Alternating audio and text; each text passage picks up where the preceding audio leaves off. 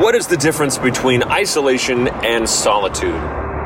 We'll dive into that topic right after the intro. So, the dilemma is this How are artists and creators like us, who were never taught the complexities and insider knowledge of the entertainment and arts distribution business, who take all the risks while the middlemen reap the lion's share of rewards?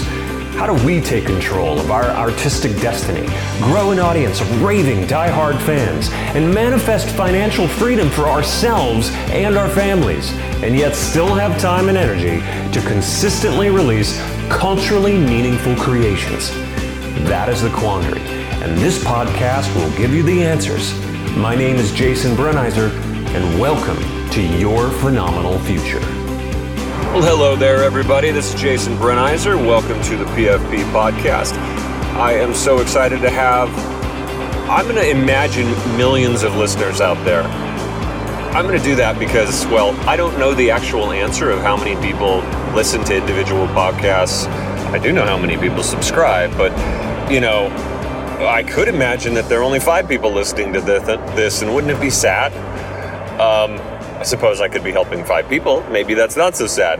But I'm going to go ahead, since I don't have the information, I'm going to think of a very positive number. So there are millions of people right now listening to me chatter away. And uh, let's get right into the topic. Uh, what is the difference between isolation and solitude?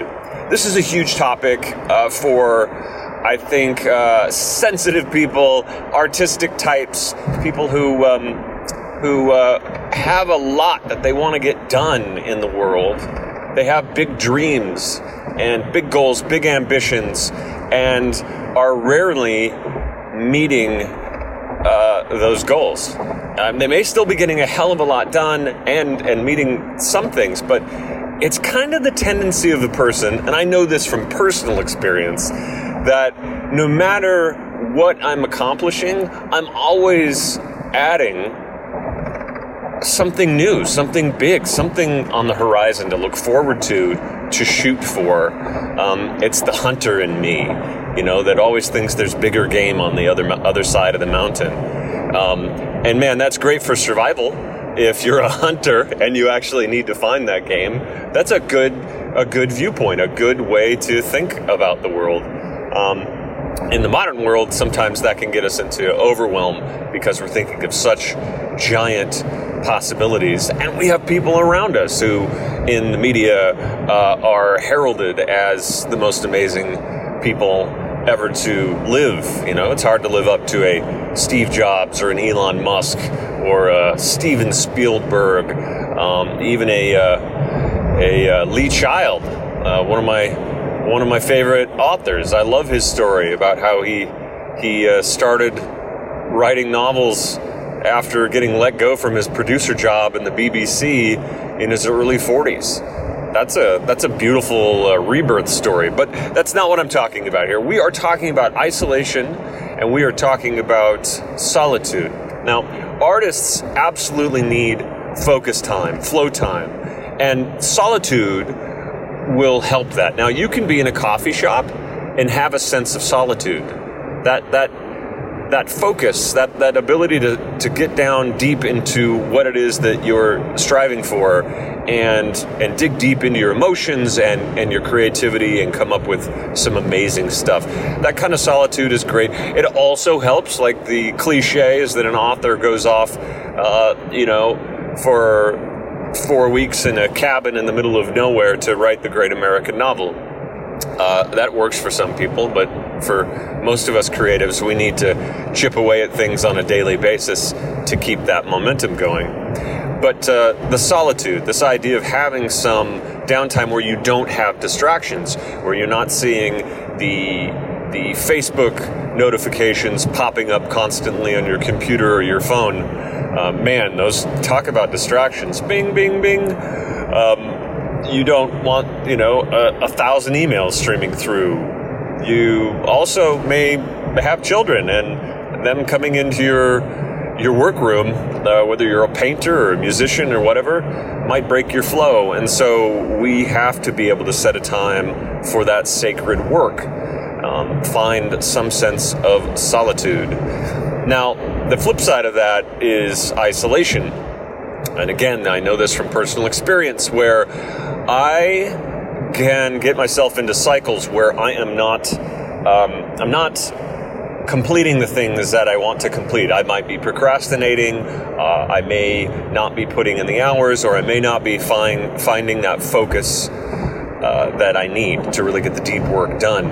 And if that continues to, to cycle downward, maybe spiral downward, thank you, Nine Inch Nails, the downward spiral. Um, it, it, it may get to a point where you really start being unhappy with who you are. There may be a lot of internal dialogue that is judging and saying how much you suck. And you have so much doubt about whether you're doing the right thing in the first place. And, and now you've got so many things that you're trying to do, you don't know what to do first. And so you have all this dithering time and deliberating time uh, inside your brain. My mom calls it uh, uh, letting the committee uh, run run you rather than uh, you. Um, that's a lot of chattering voices in there if she has a whole committee, but uh, I think I felt that before.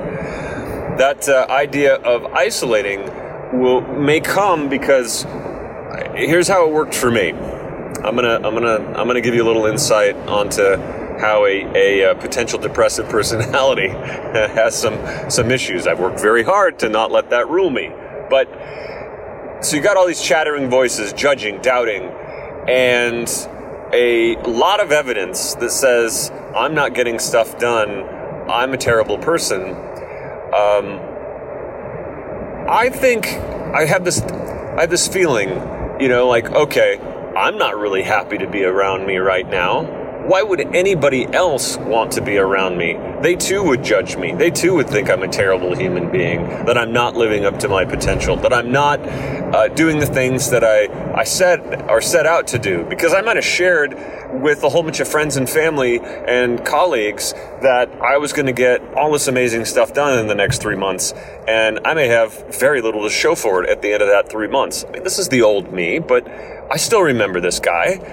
And you know, I think I think we all project a lot on what other people are going to think about us. And so if we've got that internal feeling of how terrible I am or you are or how much you suck or whatever your words are, I'm not worthy. Maybe I'm not worthy of other people's attention. And so we can we can isolate because we don't want people to see how badly we're doing we want to hide our shame. That is actually the poison on top of the pile of junk when we do that. Uh, we're social creatures. We get energy, even if you're an introvert. We we need to be around other people, at least like minded people that are trying to do some of the same things, that understand what we're going through, and that can help maybe walk us and talk us through uh, some of those problems that, that we're having because people have been there before and have gotten out of it. And it's, it's easy for us to forget that when we're in the throes of negative emotions or even depression. So, isolation, bad um, solitude, good. that's the, that's the simplest summary I can give to you. Uh, I will throw one other image at you to help you really see why isolation uh, is truly not the best thing for us when when we are um, not meeting our own expectations. Uh, I want you to think of a prison. I want you to think of a dungeon. I want you to think of what we do to people who have been bad in society, what is one of the worst punishments we can do? Certainly in prison, you get thrown into a small little cell, maybe with a guy or gal, depending on what kind of prison you're in, um, uh, that you don't know. Uh, there's a lot of fear, distrust, lots of lots of other stuff going on, of course. Um, that you have to deal with a lot of danger in, in that potential situation. But you're, you're put in these cramped quarters with all of these other people that are dangerous. Now, what do they do to the, the worst offenders, the people who are getting into fights and, and, uh, uh, being caught doing bad stuff? inside a prison, right? The worst of the worst. They throw them in isolation. They put them in a cell that might not even have any windows. It's even smaller. It's got a little door uh, in the in the solid metal door that's just kind of flips open and the food comes in. You are devoid of human contact. You're devoid of interaction with the greater world. Um, you know, even the sun. You may not know uh, what time of day it is, what time of week it is.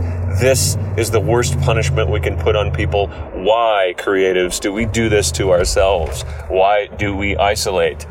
Um, well, we must think we're pretty freaking bad if we're going to do this to ourselves. So, the remedy for that is to get into a group of like minded people, other artists, other creators, and share your most vulnerable stories. Share the things that uh, you feel shame about. Once you throw light on the darkness of shame, uh, you will start seeing some amazing things turn around. Even a glimmer of hope is better than hopelessness. So that's what I've got for you today. I appreciate you listening. I know this was a tough subject. I just want you to remember your solitude is necessary sometimes for creating some amazing things that the world has never experienced before. But isolation, especially self-imposed, is uh, it's going to make it so you cannot create any longer. All right, have a great one. Leave some comments. Share this with three people who might be um, going through some of these problems that I I uh, just discussed. Um, put it on Facebook, Instagram. Share through the share version of your podcast uh, listener, all that kind of stuff. All right. Until next time, I gotta get out of my vehicle. So, adios from Austin. You are a phenom. A phenom artist, creator, maker, musician, painter, sculptor, writer, storyteller. But most of all, you are a phenomenal human being because I know you conquer fear. You defy age and bridge divides. You connect hearts and bring joy. You grow with purpose to heal your community and you embrace who all of us are becoming. Please subscribe to this podcast or channel to accelerate your success, and please share this episode with three friends who you know deserve a phenomenal future just like you.